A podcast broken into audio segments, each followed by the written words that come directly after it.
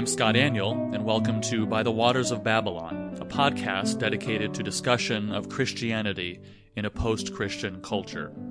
Thank you so much for listening to this podcast. I appreciate those who send messages via email or social media expressing appreciation for the podcast. Uh, the feedback is very helpful. Let me encourage you to subscribe to this podcast on Apple Podcasts or other podcasting services. And if you enjoy the podcast, please give us a five star rating, especially on Apple Podcasts.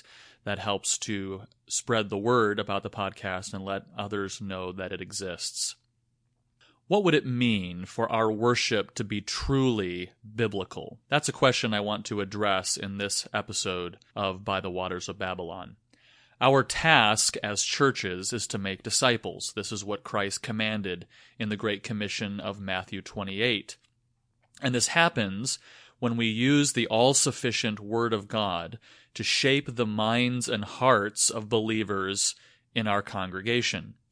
And that recognition highlights then the significance of corporate worship in particular as one of the primary means, if not the most significant means, through which God forms us into mature disciple worshippers. But that is only if our worship is formed and shaped by the Word of God. Yet, because modern Christianity has come to understand discipleship as merely a sort of didactic endeavor, and modern Christianity considers corporate worship as merely an expressive enterprise, much of modern Christianity has lost the biblical means of virtue formation through scripture informed worship. In particular, scripture formed liturgies, that is, the order of the elements of our worship, and scripture informed elements themselves, including music. A couple of weeks ago, I addressed the fact that the Bible itself, the shape of scripture, not only its truth claims shapes Christian living, because the Bible is more than merely didactic propositional statements. It is art. It is poetry. It is literature. And therefore, the shape of Scripture needs to inform the shape of our liturgical acts the order of our worship, and each element within the worship service, from the preaching to the prayers to, of course, the scripture reading, and including the music. And so in this episode, I want to discuss how we should allow Scripture to form our liturgy and form the elements of our worship, including music. If the primary purpose of corporate worship is the edification of believers, God forming us into mature disciple worshippers, then first, even the structure of our services should follow what God has given us in Scripture. It's not just any old liturgies, it's Scripture formed liturgies that will have the kind of transforming power that we're after. God made clear this purpose in Scripture when He instituted corporate worship assemblies in the Old Testament. He established a structural pattern there that continues also into the New. In the Old Testament, God often called these assemblies of worship memorials, meaning more than just a sort of passive remembrance of something, but actually a reenactment of God's works in history for his people, such that the worshippers are shaped over and over again by what God has done. Beginning at Mount Sinai in Exodus 19 through 24, God instituted a particular order of what the Old Testament frequently calls the solemn assemblies of Israel. That order reflects what I like to call a theologic, in which in the assembly, God's people reenact through the order of what they do God's atoning work on their behalf. The order is something like this God reveals himself and calls his people to worship. God's people then acknowledge and confess their need for forgiveness. God provides atonement. God speaks his word to his people. God's people then respond with commitment toward the Lord. And then finally, God hosts a celebratory feast. This same theologic characterized many aspects of Old Testament worship, including the progression of the sacrifices within the tabernacle assemblies. And it also appears in the dedication of Solomon's temple in 2 Chronicles 15 through 17 and more. In each case, the structure of the worship assemblies follows a theological order in which the worshippers reenact the covenant relationship that they have with God through the atonement He provided, culminating with a feast that celebrates the fellowship that they enjoy with God because of what He has done for them. Now, while the particular rituals present in Hebrew worship certainly pass away for the New Testament church, the book of Hebrews tells us that these Old Testament rituals were a copy and shadow of heavenly things. And so while the shadows fade away, the theologic of corporate worship remains the same for the New Testament church. In our worship, we are reenacting God's atoning work on our behalf when we gather for corporate worship. And significantly, the book of Hebrews teaches that when we gather for services of worship, through Christ, we are actually joining with the real worship taking place in the heavenly temple, of which those Old Testament rituals were a mere shadow. And so it's important to recognize that the two records that we have in Scripture of heavenly worship also follow the same theologic that was modeled in the Old Testament. For instance, when Isaiah was given a vision of heavenly worship in Isaiah chapter 6, the order of what happens there mirrors the same theologic as that given to Israel for its worship. And likewise, when John is given a similar vision of heavenly worship in Revelation 4 and 5, the order of what happens is the same. And so from creation to consummation, the corporate worship of God's people is a memorial, a reenactment of the theologic of true worship, of heavenly worship. God's call for his people to commune with him through the sacrifice of atonement that he has provided, listening to his word, responding with praise and obedience, and culminating with a beautiful picture of perfect communion with God in the form of a feast. This reenactment in a corporate worship service of God's work for us is what will progressively edify us over time to live out our relationship with God through Christ as his mature disciple worshippers. Now, there has been in recent years somewhat of a recovery of this emphasis of corporate worship as disciple forming covenant renewal. Works like Brian Chapell's Christ centered worship, Robbie Castleman's Story Shaped Worship, Mike Cosper's Rhythms of Grace, and Jamie Smith's Cultural Liturgies Trilogy uh, and his more recent book, You Are What You Love. All of these have argued in recent years that the liturgical shape of corporate worship forms believers, and so the liturgical shape should be structured based on the shape of Scripture broadly and the gospel specifically. And so I'm very thankful for that recent emphasis in books about the disciple forming power of gospel shaped worship. But what has not yet been recovered, in my opinion, is a recognition of the disciple forming power of scripture formed music. In fact, both Brian Chapell and Mike Cospers in their books explicitly deny music's formative role. While they argue that the narrative arc of liturgy is formative, aesthetic forms within the liturgy, like music, they believe to be neutral and relative. But on the contrary, I would suggest that since Scripture is itself expressed through various aesthetic forms, what kinds of poetic and aesthetic expressions that God chose to use in the communication of His truth in Scripture must inform the kinds of contemporary musical expressions that Christians produce as we communicate the gospel and disciple believers into acceptable worshippers of God. What is important about a corporate worship service is not just what is said from the pulpit or the doctrine of the hymns, for there are certain aspects of Christian piety that is inarticulable. Much of Christian piety is learned only through doing. And that is what liturgy is.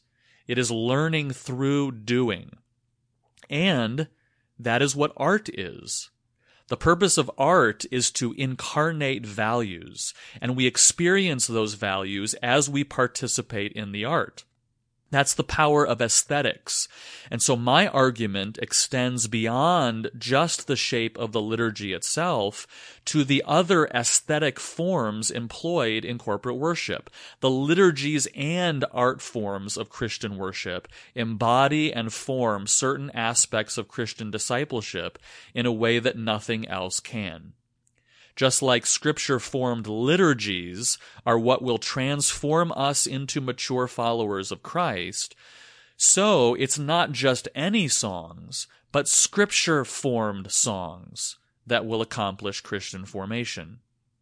In contrast to other recent authors, James K. A. Smith explicitly argues this in his Cultural Liturgies trilogy, Desiring the Kingdom, Imagining the Kingdom, and Awaiting the King, as well as his recent more popular treatment of the subject, You Are What You Love.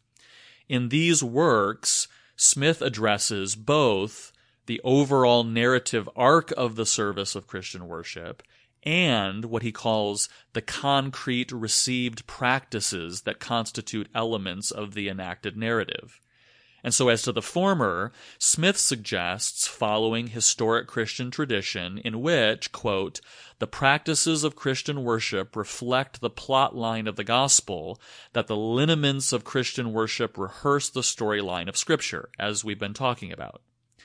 But as to the latter, Smith argues that we must concern ourselves not just with the what of Christian worship, that is, the content, but also the how that is, the poetics.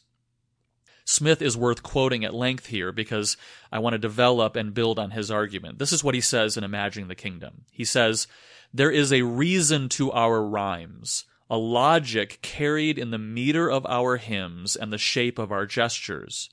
Worship innovations that are inattentive to this may end up adopting forms that forfeit precisely those aspects of worship that sanctify perception by forming the imagination. Hence, wise worship planning and leadership is not only discerning about content, the lyrics of songs, the content of the pastoral prayer, the message of the sermon, but also discerning about the kinesthetic meaning of the form of our worship. We will be concerned not only with what, but also with the how. Because Christian faith is not only a knowing that, but a kind of knowing how that is absorbed in the between of our incarnate significance because meter and tune each means in its own irreducible way, for example, the form of our songs is as important as the content. Smith goes on to say, worship wisdom requires that we be attentive to the practical sense of aesthetic forms, lest we end up singing lyrics that confess Jesus is Lord, accompanied by a tune that means something very different. Worship that intends to be formative, and more specifically, worship that intends to foster an encounter with God that transforms our imagination and hence sanctifies our perception, must be attentive to and intentional about the aesthetics of human understanding. What Smith argues there builds directly from what I have already argued regarding the nature of discipleship and the nature of Scripture itself. What art forms are chosen to express God's truth are of utmost importance since they express not just theological facts, but those facts imagined in certain ways. Just like liturgy is a narrative drama on a macro level that shapes those who enact that drama, so works of art are micro dramas. The artist, through the various aesthetic devices that he employs, creates a little drama into which we enter and then experience for ourselves that drama and are thus formed by it. For example, not one of us has journeyed through Middle Earth, battled orcs, resisted the power of the One Ring, or defeated Sauron. But in reading The Lord of the Rings, we can experience those things as if we had done them ourselves. and thus are formed by those experiences. Likewise, when we sing, By the waters of Babylon, there we sat down and wept when we remembered Zion, we experience for ourselves what it's like to be God's people in exile, and thus are formed by that experience. That's the power of art. All art. Literature, drama, painting, poetry, song. They don't just allow us to express what we have already personally experienced. They also shape our responses through portraying powerfully formative realities that we may not have actually experienced for ourselves. And so what is at stake here is the very knowledge and worship of God. If works of art express particular ways of imagining God, then it's quite possible to express through art an imagination of God that does not correspond to how he chose to communicate himself in Scripture, even if the propositional content of the work of art is technically accurate. Most evangelicals today view art forms as simply pretty packaging for truth, or at best a way to energize the truth. Worship music, for example, is just a way to make truth interesting and engaging in worship. But imaginative forms are not incidental to truth. They are essential to the truth, expressly because they are fundamental to the way Scripture expresses truth. And so art forms help to express the imaginative aspect of truth in ways that propositional statements alone cannot. They communicate not just the what of biblical content, but also how that content is imagined. And so the kinds of imaginative forms that God chose to communicate His truth in Scripture should shape our art forms. The Bible's aesthetics should be the source of our contemporary worship aesthetics. Choices of what art forms we will use to express God's truth and worship Him are not merely about what is pleasing, authentic, or engaging. What forms we choose for our worship must be based on the criterion of whether they are true, whether they correspond to God's reality as it is imagined in His Word. And so, if those writing contemporary worship music desire to accurately reflect the meaning of Scripture in the songs that they compose, such that believers are transformed by the primary means the Spirit of God has chosen for transformation, His Word, then they must give careful attention to the aesthetic correspondence between Scripture's meaning and the contemporary form. What I believe that we need to concern ourselves with is what both Kevin Vanhoozer and Nicholas Wolterstorff call fittingness. Wolterstorff defines fittingness as similarity across modalities. Modalities are different forms of expression literature, music, rhetoric, architecture, drama, and visual arts, those sorts of things. And so, what he means by fittingness is that the character of one aesthetic expression can be similar to the character of another aesthetic expression, even across kinds of art forms. And far from being something that only philosophers of aesthetics can do, we all observe these kinds of similarities across modalities instinctively. This is why, for instance, we can describe the character of music using terms more regularly associated with other art forms, like visual, such as color, or tactile, such as soft or hard, or qualities of taste, like sweet, or spatial measurement, like high, low, short, or long. Music is not really blue or soft or sweet or low, but we all naturally recognize similarities across these modalities. And Wolterstorff also cites studies that show that these kinds of judgments are consistent across cultures we can naturally recognize universal similarities with regard to emotional expression and mood and tone. Because art communicates most naturally by reflecting common human experience, especially human physical expressiveness, with a bit of effort, we can fairly instinctively discern what art forms across modalities similarly express things like joy, lament, sobriety, reverence, or fear, or even more nuanced meanings and moods that cannot be precisely defined with words. And so attention to cross-modal fittingness, what I like to call aesthetic correspondence, is how we can take the character of aesthetic literary devices and forms in Scripture and compare them to the character of other kinds of art forms like music in contemporary culture. We can determine the meaning that specific aesthetic forms or devices in Scripture embody, and then discern aesthetic forms, literary and musical, in our current cultural context that are fitting to Scripture, those that have similarity in meaning. This kind of emphasis requires that biblical interpreters and pastors and church musicians have both a thorough understanding of what various art forms in Scripture are expressing, or at least be equipped with resources to help them understand that, and a thorough understanding of the art forms of their current context, so that we can make the proper judgments concerning correspondence. There's a reason aesthetics was part of the quadrivium in pre modern education, and Martin Luther said he would not ordain a man to ministry who did not understand music.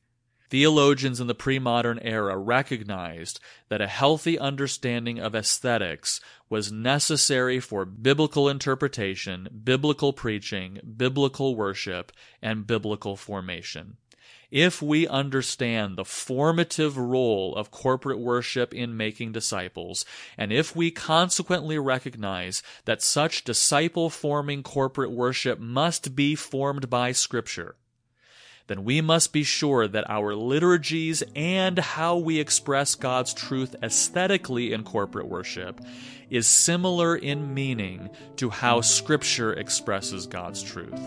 Scripture must be the source and authority of both the content and forms of our worship.